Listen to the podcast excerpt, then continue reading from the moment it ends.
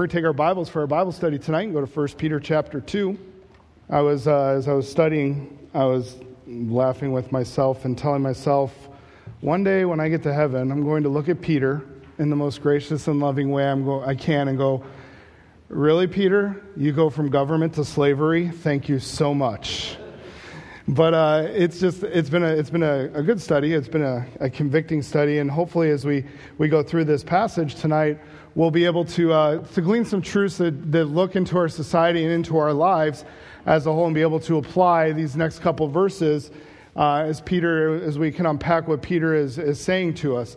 You know, we're constantly hearing in our society anymore about the idea of reparations, payment for atrocities that have been committed in the past. You know, in our culture, you know, we, we look and say we want to, you know, pay $400,000 for situations that are recently occurring, or we want to uh, look and say we want to, you know, pay, pay for atrocities that have occurred because of slavery in our past, or because of the situations that occurred with the, the natives and the Trails of Tears and the, the, the wrongful, a lot of them based on wrong things that have happened, but we, we hear a lot about that idea of uh, paying back the reparations.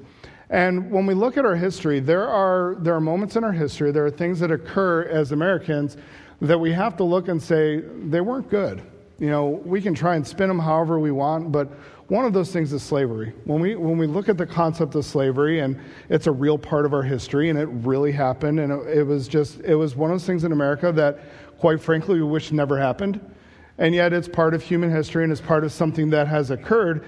But for us as Americans, when we come to the scripture, and we've talked about our American lens and we've talked about our, our biblical lens, when we come to this passage here of, of dealing with slavery, dealing with servitude, we, we can't help but have this lens, this filter, that we look back in our culture and say, wow, these atrocities happened, and it was happening in Bible times. And we have to be really careful that we don't read our American slavery into biblical slavery. Now, I'm not looking and saying that slavery and servitude did not happen in the Bible times. We'll talk about that here in a second. But when we look at this phrase, servants, verse, verse 18, where Peter, Peter looks and says, okay, servants, be subject to your masters. When we go to that passage and we hear that and we see that, at first glance, it feels very inappropriate. We look at something that we as a culture have come to now disdain, to say we don't like it, we don't uh, care for it, we wish it wasn't something that was part of our history. And then we look and say, wait, were Peter and even Paul, were, were they, were they pro slavery? Were they all in favor of this? And we're looking and saying it's such an atrocity.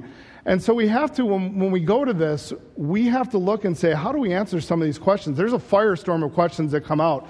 Why does the Bible speak out more against slavery? Why doesn't Peter just reject this institution outright? Is he really expected, uh, is it really expected for a slave to respectfully submit to a master? And I want to take a, a few moments and before we dive fully into the passage, answer, answer a little bit about slavery and what does the Bible say? Because as we go in our society, one of those, one of the things that is lobbied against us or launched against us in offensive is the fact that how can, how can you support a biblical concept or look at the how can I get behind a gospel or a Bible that was pro slavery? Because we, that's how we read it with our American mindset. So, having that apologetic, having that ability to defend quickly and just say, hey, here's what the Bible, Bible talks about in relationship to that. The temptation for us is just look at this passage through our American history, and we cannot do that. We can't look and say that it was a one for one, everything was the same. Because when we look at slavery in America, I mean, it's, it's a pretty straightforward dynamic. Slavery in America was something that was considered, it was permanent. It was once you were a slave, you were always a slave. And, and some of this comes from a, a study by a, an individual named Benjamin Leonard at the University of Chicago, 2007. He was wrestling through his Christianity and wrestling through the cultural dynamics of slavery and, and all that was starting to happen in 2007, 2008, and looking at all of that and saying, how does this, how does this match up? So he, he intentionally did lots of historical and ancient studies to try and understand what did the Bible say? What did it mean when it was talking about some of the slavery ideas? In America, it was permanent and it was based on a, it was a racial basis. I, I don't think I would, yes, there might have been some random exceptions, but overall, there was a basis of the fact that Americans saw an opportunity for a permanent institution in our history to have African Americans or Africans as, as slaves. We, we know that to be true. It would be nearly impossible to enforce a permanent slavery among whites, but it was very easy to, to enforce it among blacks because there are places, there are times where in history they would brand that we didn't do that, but there, were, there was an easy way for Americans to do it. Oh, you're black, you were a slave. Oh, you're white, you're not. And that's sort of, I know it's broad brushing, but at the same time, that was that general concept. So at the heart of American slavery was the perception that dark skinned people bore less of God's image than white skinned people did. That, that was just, we can argue the, the minutiae details, but at the heart of it, that's, that's what it was. But for us to take that concept and just translate it into the Bible when Peter says, servants, that's, that's not a good way for us to study the Word of God. We want to understand God's Word in its historical culture. What was happening in the history? For, for example, in the Roman Empire, there were basically three classes of people. There were Roman citizens. The Roman citizens had full rights, full protection under the law. Do you remember Paul gets beat in Acts chapter 16? And after he gets beaten, he says, You're going to come and take me out of jail because I'm a what? I'm a Roman citizen, and you just crossed the line, bud. You just went further than you were allowed to because he had full citizenship in that passage. Now, we know from history there were what are called the patricians, the upper class, the plebeians, which were the common folk, everyone else. But basically, the Roman citizens were divided into those two groups. There were also a group in the Roman Empire called the freemen. The freemen had the protections of, of the government, and yet they didn't have all of the abilities to do everything uh, that a Roman citizen would. They were often the businessmen coming from foreign, far, foreign areas, coming into the Roman Empire, and they were allowed to do interactions and interact with people, and so they were considered the freemen. And then the third group was the servant class. So the servant class it is estimated that in biblical times, about one third of the Roman Empire was a servant class. Right around 60 million people were in this, this class of servitude, or the translation and the talking about sometimes of, of slavery. There were men and women who were employed as managers, helpers in the home. They did agricultural things. They, they were all, they did lots of the odd jobs. It was just, your job was that servant class. What we must avoid uh, is that all slaves back in Bible days, it was just all manual labor. In fact, many in this class were doctors and teachers, they were writers, accountants, they were the ones who were tutoring in the homes. They were secretaries. They would take care if you had a shipping company, you would have servants, slaves who would run your boat. They would be your captain of your boat, and they would do some of these different things. So we can't just look and say it was, oh, everybody out in the cotton field picking cotton in the Roman Empire. It was a, a completely different dynamic. In fact, most of the work in Rome was done by slaves. The Roman attitude, it was interesting when I was reading this, said that there is uh, there was no point of being a master of the world and doing one's own work. So they let the slaves do that and then let the citizens just live in pampered idleness. So if you were a Roman citizen, you were living the high life and you had people you employed to do all of your work.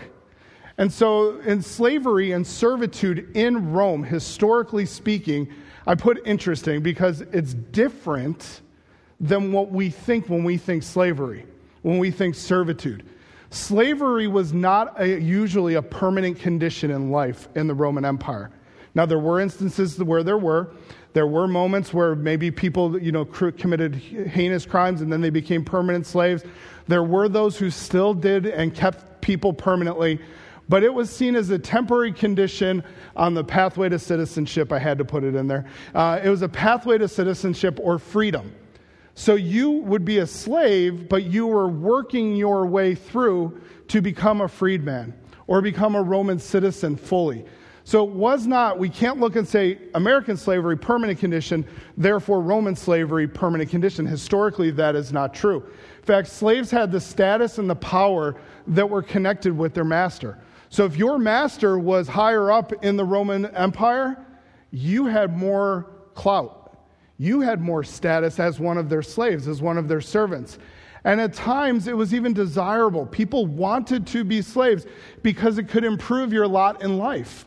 You might be, you might have been, you know, an agrarian out in the field and doing the fields, and you look and say, wait, there's a Roman senator who wants a butler, needs a butler. I will place myself in slavery to him, in servitude, and be that because that brings with me more status. That brings with it more pay.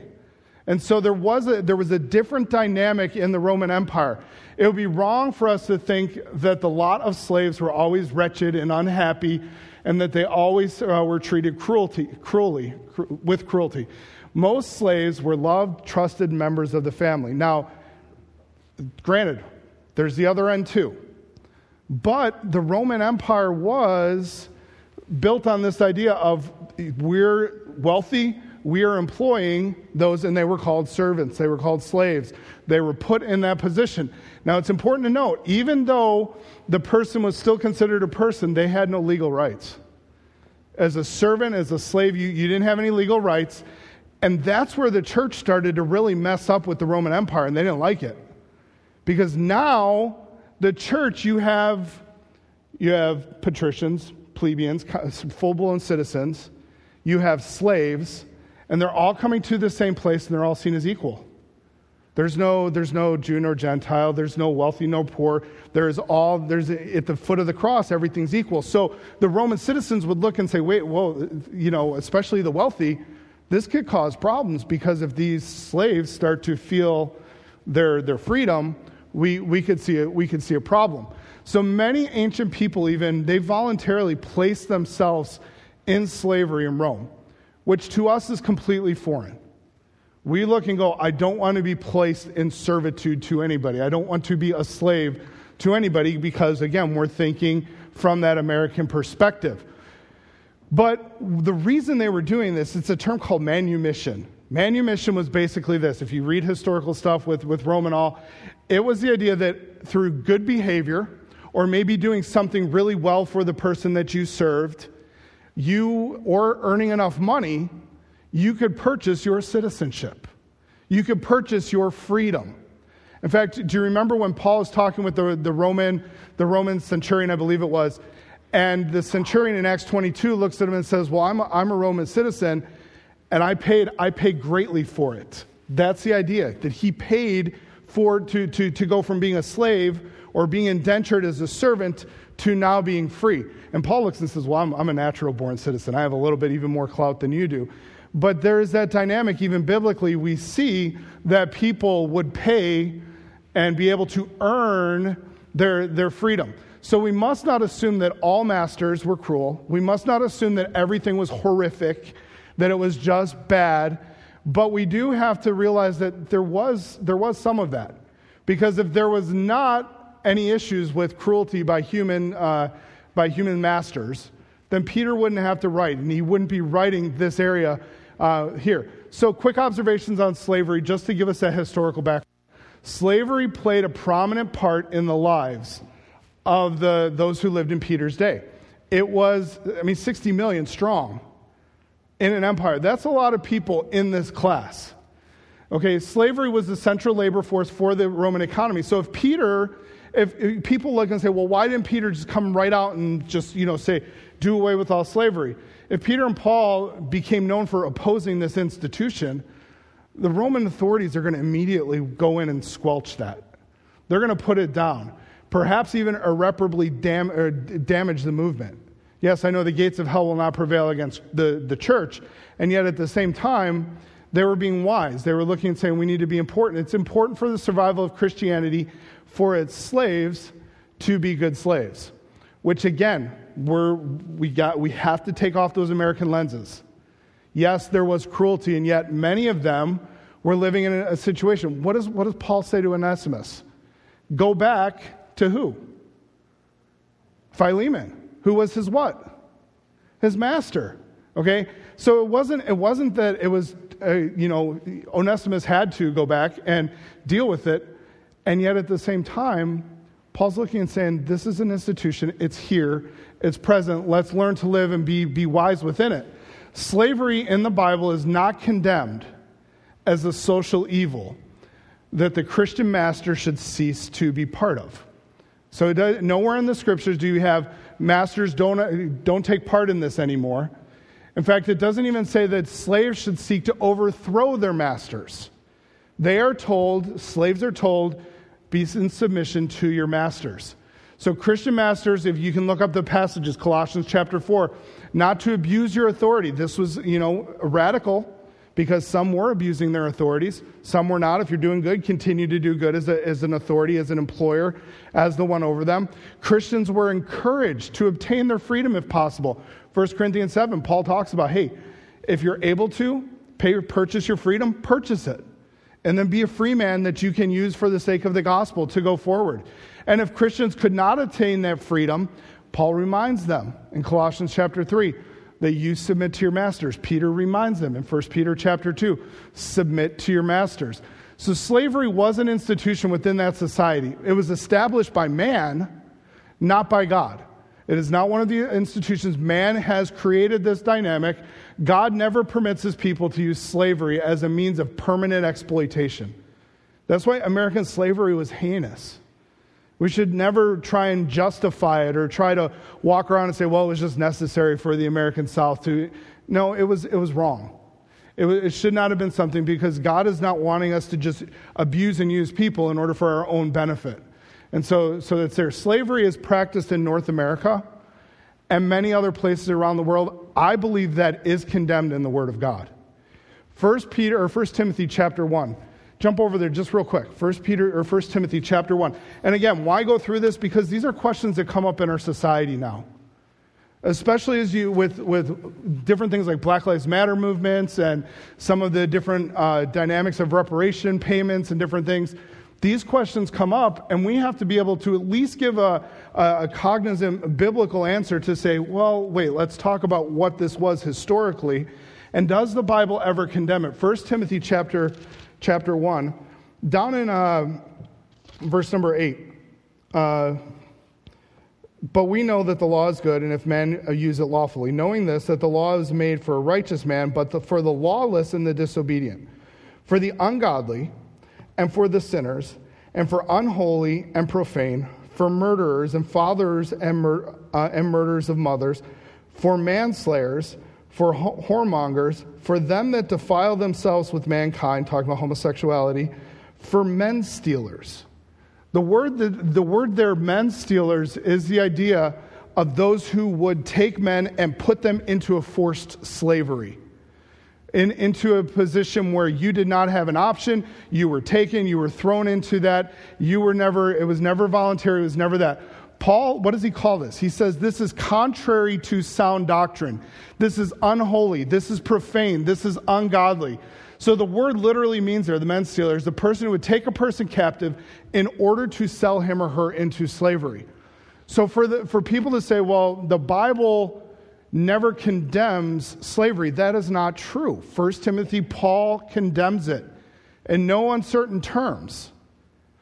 But there are times when, if we go just back with our American mindset and lens, and we look at these passages where it talks about go back to your master, submit to your master, we can look and say, well, they're, they're pro.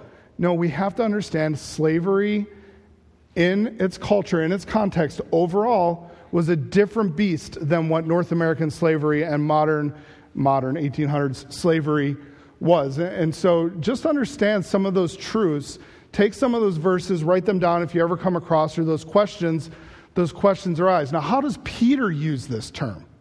Because that's the passage we're in now. We're back in, in first, uh, first Peter. How does Peter use the term for servant or slave?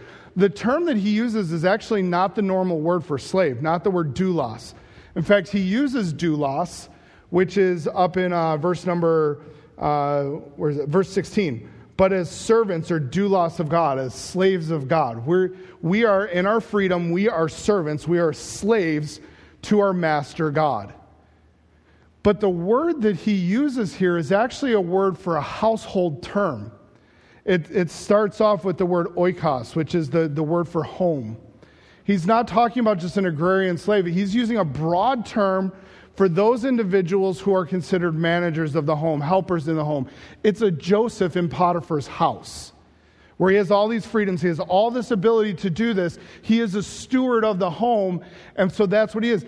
In this field, historically, you read through, it can be a teacher, it could be a field worker, a butler, a maid.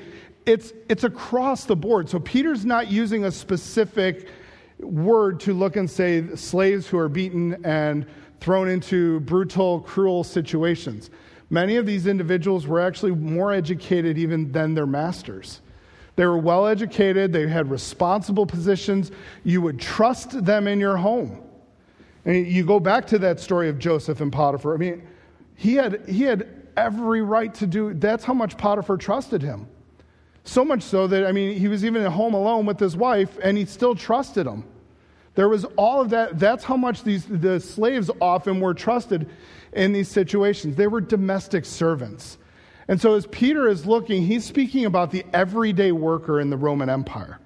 He's looking and saying, as you're going about your everyday, servants, slaves, that's, they knew what they were. That was their position, that was their lot. Though they were aspiring, because it wasn't permanent, aspiring to something greater, Peter looks and says, hey, when you're working, in your everyday life. So these they had little rights to no rights. We understand that, but they did. They were typically being compensated. They were typically uh, historically treated fairly. There were moments, as it goes with any empire, you have bad leadership, things get worse, and that historically happened with Rome as well. But they were they were treated fairly. They were typically able to earn their way out of their station in life, and many times in that situation, they were placed there by their own volition. They put themselves there. So don't, don't read into our American tragic situation, which was heinous, directly back in. The Roman Empire had slaves, had servants, but many of them put themselves in because that's how they made their money. That's how they made their living. And so, as Peter talks to those individuals, those domestic servants is the word he's using. As you're going about your everyday in your workplace, what is he saying? Uh, probably the modern day parallels that we could, we could think of this, if we wanted more of a direct parallel, would be the individual who puts five years in the military in order to go to college. You know, you, you're going to pay that, you're going to pay it back. The scholarship who, who looks and says, okay, I'll go to this school, and the coach looks, all right, you're going to do this, this, this, that you have no say. You're going to follow my regiment, you're going to do, and if you don't, guess what? You're not going to have your scholarship anymore. You are, you are mine. That's, you know, the coach looks and says, that's, that's it. It's the, it's the lawyer who gets their education or the doctor who has their residency paid by an, by an institution. And they're looking and saying, you're going to be here for another five years because you have basically sold your soul to the company store. You're here. That's, that's a lot of the idea of what is happening in this time period. And so we, we don't want to just look back and go, oh, cruel, Yes, there were, and we're going to see that in the passage.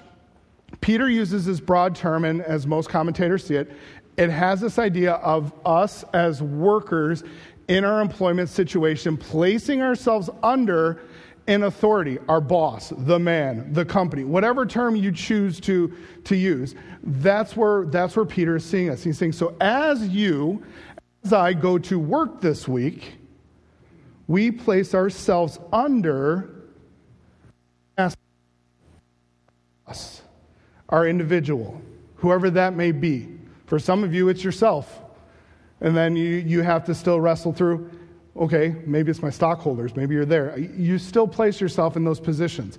So Peter says this He says, look what he says. You servants, you be subject to your masters with all fear. So he, he uses that word that we talked about last time, the hupotasso. It's a voluntary placing of yourself under an authority. So Peter says to the, to the servants, the slave Christians that are there, you go this week, you place yourself under that authority. If servants were to do good, as Peter is commending them to be doing in their life, then they had to place themselves under their master. Ephesians, Paul talks about, he talks about in Colossians as well. So submission and servitude, it was not a unilateral condition. Here's what I mean they were not, slaves were not required to submit to every master. What does it say? Submit to which master? Your master. It was specifically to your master, not all the masters. It was, that's different from American society slavery. American slavery, American servitude was if you were black, you were put under. That's not the case here. Now, I know there were northern, you know, freed, freed uh, black men. I understand that. But in the, the whole scope of slavery, so please don't, let's not parse words here. Uh, but even though that's what we're doing all the time. Uh, he talks about, Peter clarifies the hard attitude of the worker. Do you see what he does here? He says, You be subject, you yourself, to your master, and he says, with all respect. Now, the question of the respect is it to the master or is it to God? Where does the respect lie? The word that's used here is phobos, the phobias that we give. But it's, it's the word that is used continually by Peter to talk about, um, to talk about their fear, their respect, their desire of God. That we fear the Lord. In fact, he just used it a verse before that says, Fear God. So he tells us to, to have some fear. Um, and the word, actually, the word order here is interesting. That it, it's, it's backwards from what we would normally think. So he, he says, You be subject with all respect then to your masters. So as you look at it, as we see it, our motive for submission, our attitude for our heart when we go to work is not, I fear the boss. It's, I reverence God, and God expects me to work. God expects me to be diligent. God expects me to take His principles, His way of living, into my service, into my work, into my place of employment. So I don't divorce my Christianity from my workplace. I take those same Christian principles and I put them to practice when I am working, when I am, when I am doing what I'm supposed to be doing on that daily basis. Now, I can imagine, like you, like me, even in the last you know, series, working through submission, we're going to ask those questions like, well, how far? Like, how much do we have to submit? Are there any limits to my submission as, a, as an employee? Is, you know, what, are, what if the expectations are unreasonable? What, what if Peter, you know, this situation turns really south and my boss is just, they're terrible? No, we have a different, we have a different perspective in that we can just say, okay, we're done with the job and we walk away. Wasn't always the case in Roman Empire times. They, were, they had you know, sold themselves for maybe five, ten years of servitude in that position. Some of them, even, they're, they're there, they were born into that class, and they were slaves, and they were going to remain until they could earn enough or do something to work out of that. So, what if, the, what if those situations turn south? What do we do? You know, what if they ask me to do something that's not Christ like, but I'm supposed to submit? It goes back to the same logic and arguments that we've talked about over the last weeks. We are to submit, and yet there are moments that, that we will not. Now, he goes on, he says, not only to the good, and this is, this is where it rubs. You know, I, I, I'm in a unique situation. Not just because he's standing over there, but I got a pretty good boss, okay? It's, it's not, I don't, I don't have to deal with the unjust boss. Okay, so I'm, I'm in a unique, but some of you, you're in the situation where this rings true, or it has, it has rung true in your life, where it's easy to obey the good and the gentle. Many of them had those situations where they were loved, they were trusted. And that type of individual, have you ever had it in your life where some bosses are far easier to work for than others? Absolutely. You know, and some of you have been in situations where you're, you're with bosses, you're in employment situations where the boss asks you to do things that are just, they're not ethical. They, they, they butt heads, your, your, that worldview collides between your Christianity and what the boss is asking or what the boss demands. And so it's, it's sadly to say that most, that all the bosses can't fit under that good category. And Peter understood that. So he, he looks and he says, even to the unjust master, the word that's used for unjust is, is the word we get scoliosis from. That it's bent, that it's curved, that he is perverse, that he is crooked, he has changed what has happened. They're dishonest. It's the, it's the Laban situation. Where it's like, sure, you can have my daughter work for me for seven years. Great, you work for seven years. Ha ha, guess what? You want, the, you want that daughter? You're going to work another seven years. You're completely dishonest. You, you twisted it. You, were, you perverted your word, your truth. You were dishonest. It has the idea of somebody who's morally bankrupt, who's somebody who's harsh. And so this, this word, Peter looks and says, even to the dishonest, submit. Be wise. So they were to pay, they were to be dishonest. They, they might be in bad working conditions. The, the pay might have been, you know, the, I'll say this, but I only pay you this. And Peter's looking and saying to them, again, a little bit different situation. They can't walk away. You can walk away. They look and say, I, I can't walk away. And so Peter says, keep your good Christian testimony. We cannot try to simply whitewash the fact, and I think this is important, to the fact that, well, in Bible times, it wasn't the same slavery, so everybody was really nice and it was all. Let's not do that either. Let's look and say, okay, there were cruel masters. There were unjust masters in the Bible time, and the Bible condemns these attitudes. The Bible condemns those actions. And so Peter goes on in the passage and he says, not only to those, those good and gentle, but also to the unjust. He's calling the Christian service, servant community, the slave community of that day, to manifest a completely different behavior, one that transcends the normal dynamics of society. Remember his pivotal point that Peter is there, and when he expects us to be living exceptional lives of love and holiness in society so that the world can see a radical difference in, in, their, in, our, in our lives. And so these individuals were called to, to, to live that way. So, in doing this, I mean, from a Roman perspective, the economy is not hurt, and yet those Christians are looked favorably by their employers, by their bosses, by their masters. They're like, man, I just treated that guy really brutally, and yet he's still working hard for me. What's going on with that guy? I need to find out more. And maybe it brings on the opportunities to share the gospel because they saw that there were greater issues that were more important than just their immediate justice. It wasn't, well, I, you did this wrong, I need this right now. At times, they would take that as a backseat and they would look and say, the greater good right now is that I want to share the gospel and I want to be a good example to, yes, they didn't pay me what they said they were going to pay me. Rather than fly off the, the handle, treat them horribly, I'm just going to continue to show them the love of Christ and to work diligently and hard for them. The name of Jesus was at stake, and so these individuals, they saw the potentiality of salvation to somebody who was a slave to sin, which I find ironic because you, think about it. The slaves are free, and they're trying to live in such a way, submitting themselves, living freely, living righteously before their masters who are free politically, and yet they're a slave to sin. And they, they saw that what that individual needed more than my political justice was that person needed to be freed from the slavery to sin. And so they were willing to put themselves in that situation. And so, you know, I would argue that as we look at the texts, as we understand, once again, masters do not have complete and absolute authority over their slaves.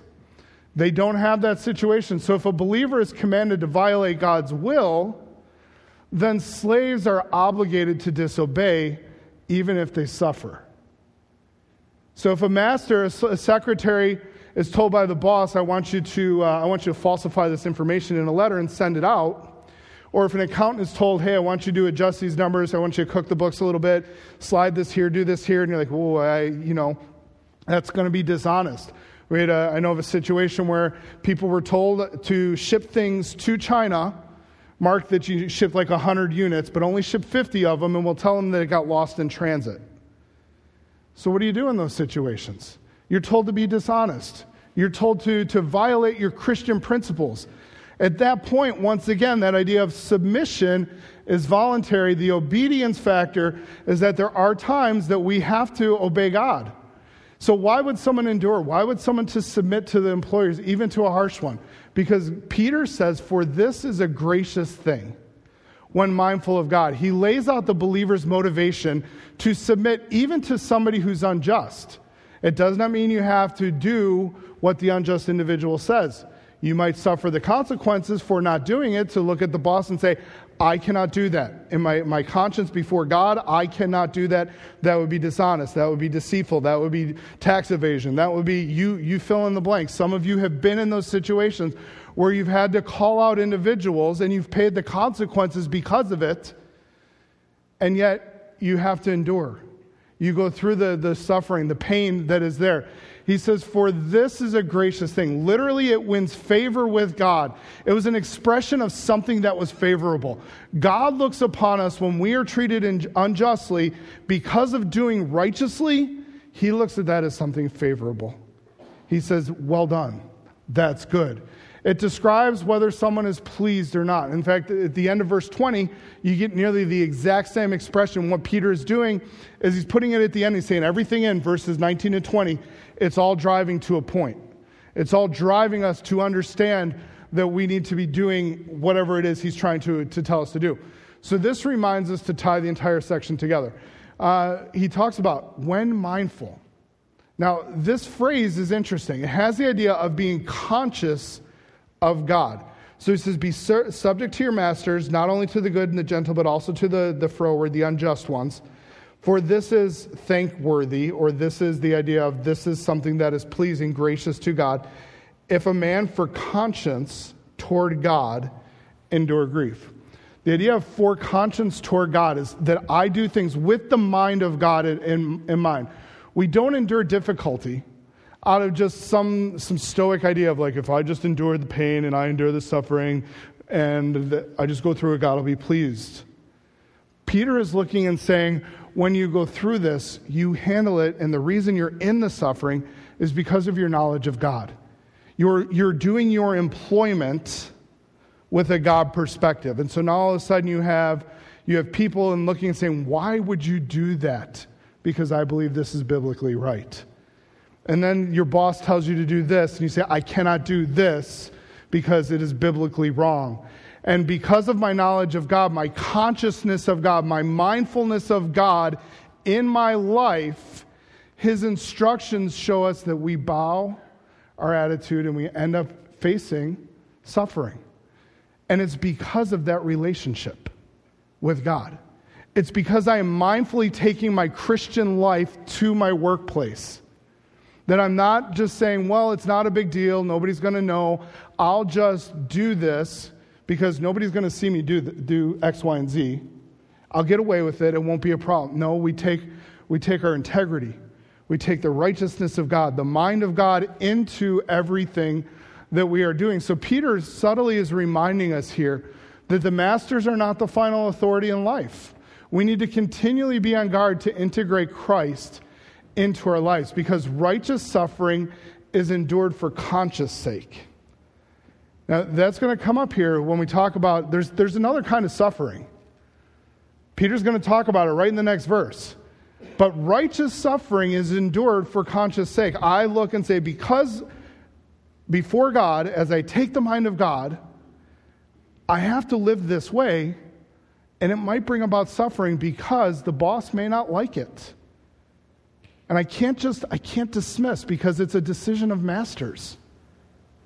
It's a decision of my heavenly master or my earthly master. Money, God. Well, if I do this, I might lose my job, but it's wrong who do I obey? And I, I understand that that's a quick, and there's for some of you, you're there and you're living in that moment and you're wrestling through it. Have you, have you ever seen that, you know, what would you do stuff where they put people in these really awkward situations and just to see how people would respond? Peter's sort of throwing us in a what would you do situation. He says, one endures sorrows while suffering unjustly. Look what he says. For this is thankworthy if a man for conscience sake toward God endures grief suffering wrongfully. For what glory is it if, when you were buffeted for your faults, you shall take it patiently? But if, when you do well and suffer for it, you take it patiently, that's acceptable to God. He, he, he puts us in this situation, and, and what, what Peter's driving is we still have to obey God rather than man. We still have that responsibility to say, okay, what would we do if our boss asked us to do this? if our stockholders asked us to do this, if our partners asked us to do this, and it comes in conflict with who we are as a believer. We have to decide God or man, God or money, God or my business.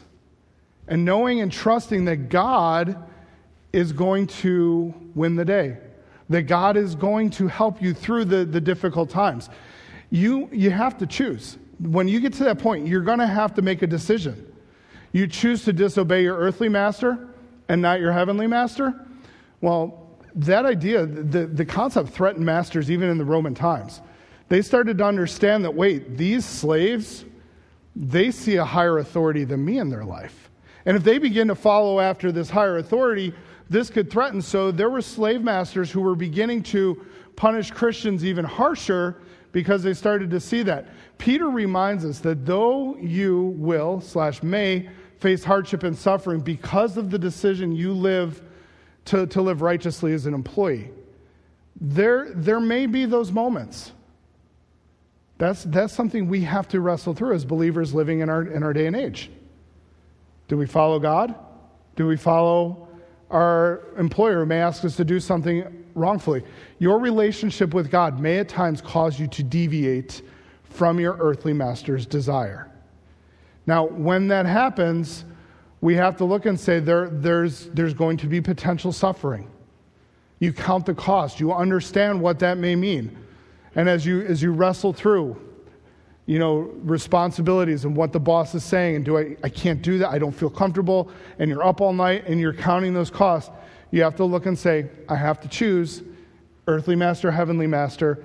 If I choose to go against my earthly master, there are probably going to be consequences. I need to be ready for that. I need to be wise to that. Now, Peter says, What glory is there, really, is the idea if you get yourself in a situation where you suffer, but you're suffering because you did something wrong. Okay, one may show great resilience and endurance for being punished for a fault, but it's hardly heroic or praiseworthy. That's what he's saying in that first part of verse 20.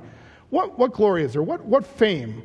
What, what power is there? What great thing have you done if for your own faults, your own sin, your own poor choices, you're punished by your boss? He's, he, Peter's looking and saying, There's no congratulations in that type of suffering. He's like, You deserved it. You got what you deserved. So there was no, there's no great accolade to that. I think that's important for us to understand when we're, when we're interacting with our, with our employers. Is that there are moments where we do things that are stupid, sinful, wrong, bad choices, we don't follow through, and the boss comes down on us. That is not the idea of, oh, look at the righteous suffering. They are so mean to me. Because Peter's looking and saying, there are times we do things as employers and we deserve to be reprimanded. We, we get the paddle and it, it happens. Um, so when you're a bad employee, Peter's saying you deserve the consequences. You deserve the suffering that you're getting. You know, if you make those choices that are not wise, it's there. So I believe it's important for us to distinguish between just and unjust consequences. We can't just simply look and, you know, simply, oh, my, my employer is coming down on me because I'm a Christian, because of my relationship with Christ. It could just be your employer is coming down on you because you deserve punishment, because you're tardy all the time, you're lazy, because you don't get your stuff done, you take extra breaks, you under quotas, you know, you don't perform. And now they're looking and saying, uh, you need to do this, you're not doing your job. Oh, well, you don't like me because I'm a Christian. Let's be careful that we don't just, you know, use Christianity as our blanket. Oh, don't do that. You don't like it when other people do that under different guises and different tags and labels. We need to be the, the, the, the example of what good ethics look like when we work. And so Peter is looking and saying, hey, do your job. Be the employer. I remember in seminary, we had a guy who he got mad. He was a seminarian, and he was, he was upset at the tubing mill we worked at because all the guys who smoked got an extra smoke break. But we didn't get that break. And so he was, he was angry about it. He's like, this is ridiculous. So he started taking extra bathroom breaks, you know, finding his way in, and, and he got in trouble for it. They're like, you, you can't go to, you can't sit in the bathroom for 10 minutes every hour. He's like, well, why not? I can, I don't smoke. And he just, he gave a really bad taste to a number of the people in upper management for Christianity and for some of the seminary guys. We, we can't look at that. We, he deserved the punishment he got. He got like two days off work without pay. He deserved it because he spent probably four days in the bathroom. It was just, it was not, it was not good. We have to look and say there are times where, where employers, they, they rightfully so, come down on us and we need to take that and we, we don't hide behind the Christian label. You know, so don't, don't just quickly cry Christian hater, you know. Th- there are times that that's going to be the case. We understand that. But don't just use it. Because righteous suffering, it must be innocent. It's a result of our godliness, not a result of our sinfulness.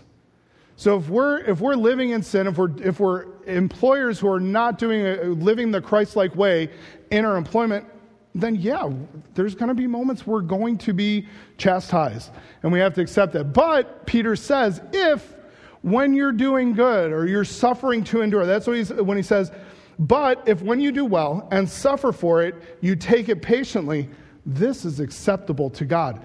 That's that same phrase that he uses up in the, in the, in the Greek, same phrase that he uses for this is thankworthy. It's gracious in the eyes of God.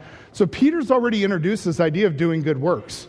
He's talked about it a number of times in the passage, and he, he weaves this thread of doing good before the believer. And he's looking and saying, when we're in our workplace, we need to be doing it. So he paints this situation of a slave or a servant who is, who is living right, doing their, doing their job, they're doing good at their job, and yet for some reason, there's, there's not just this coincidence, but because they did right, it coincided or contradicted with the, uh, the master's ways, what the master wanted, the master brings out punishment.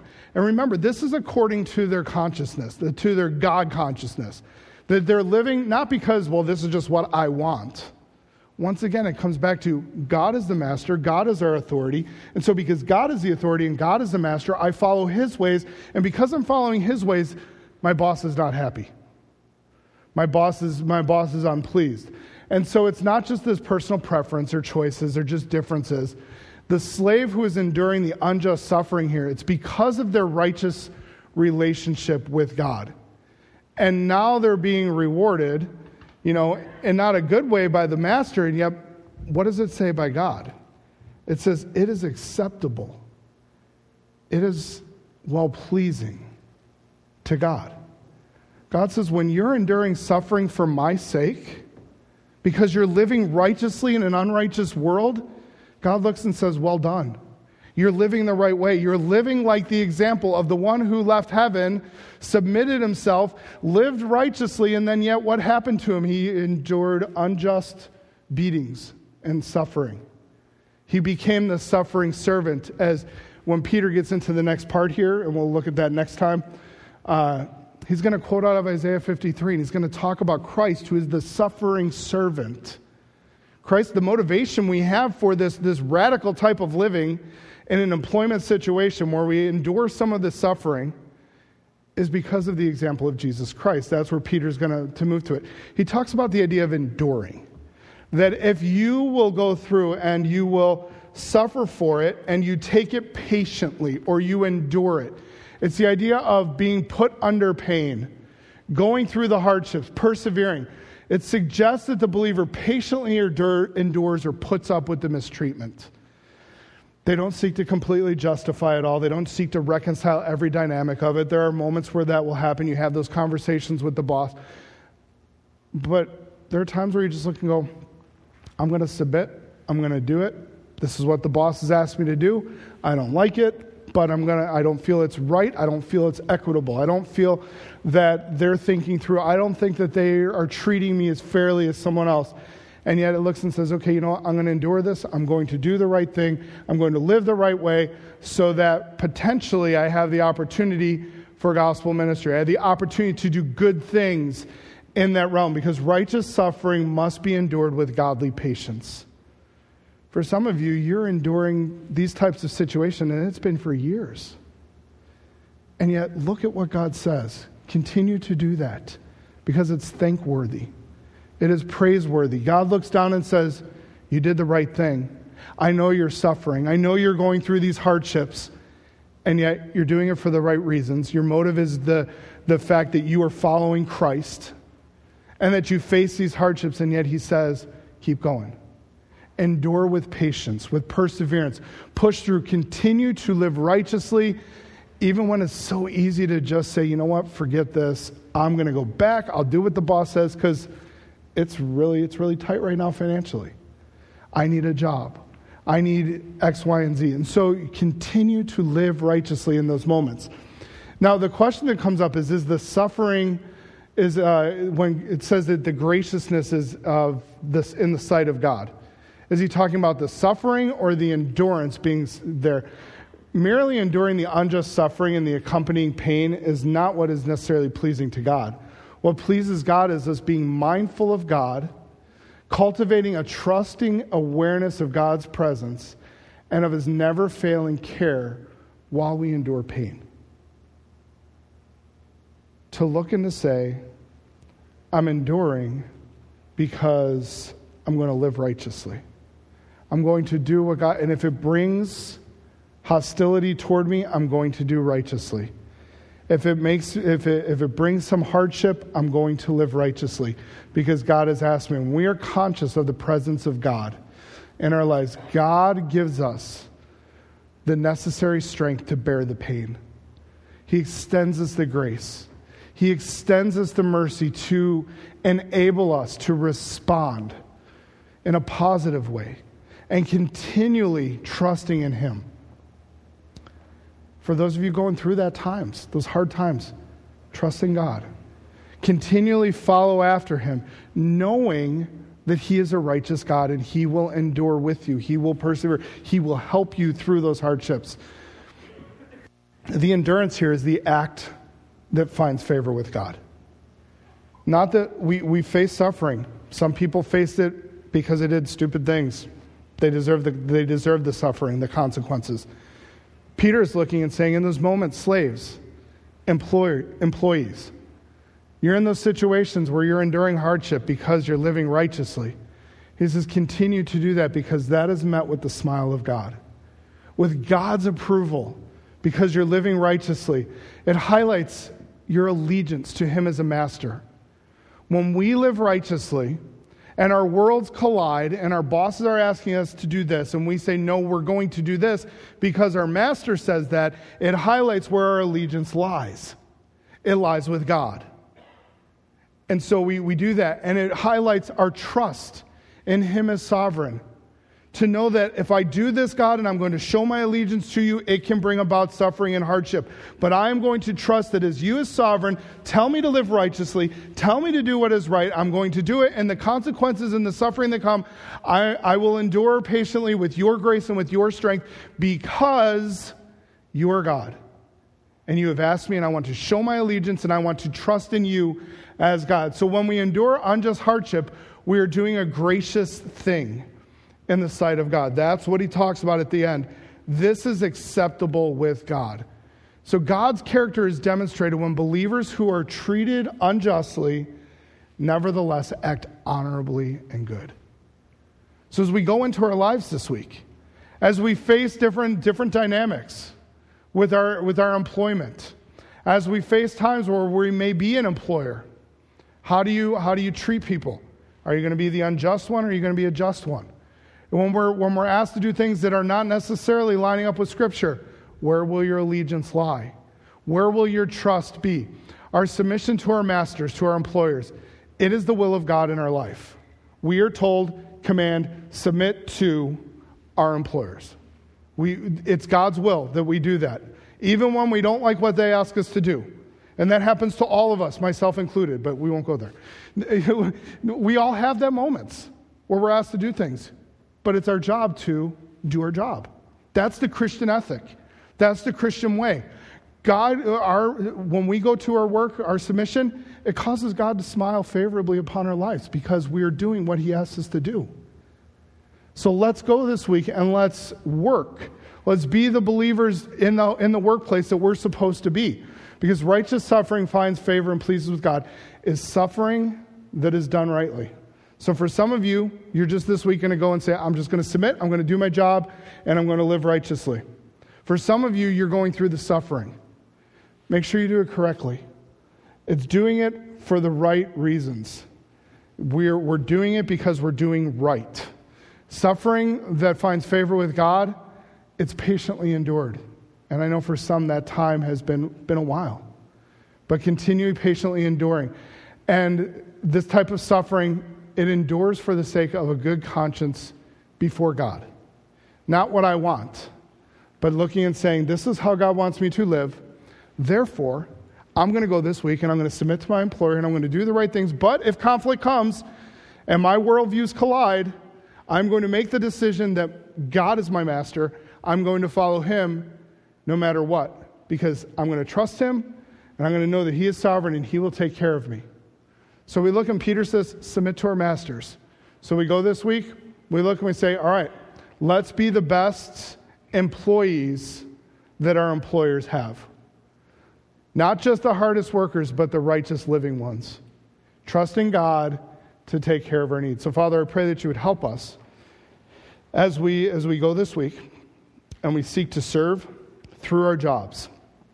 Lord, understanding that every job that you've given to us is a ministry that you have enabled us to be part of. Lord, I pray for opportunities for each person here to have moments with coworkers to talk about the gospel, to have opportunities to show the love of Christ. And Lord, even if we don't, help us in our ways that we live. Help us to be the hands and feet of Christ. Help our employees to see, or employers to see that. Help our coworkers to see the love of Christ going out in our life and in the way we work and in the way we choose to live righteously, even in the moments where our worldviews collide. Lord, we thank you for this small passage, one that's pointed, one that challenges us in an everyday aspect of our work. Lord, we thank you that you challenge us to live righteously even in the hard times. For it's in your name we pray. Amen.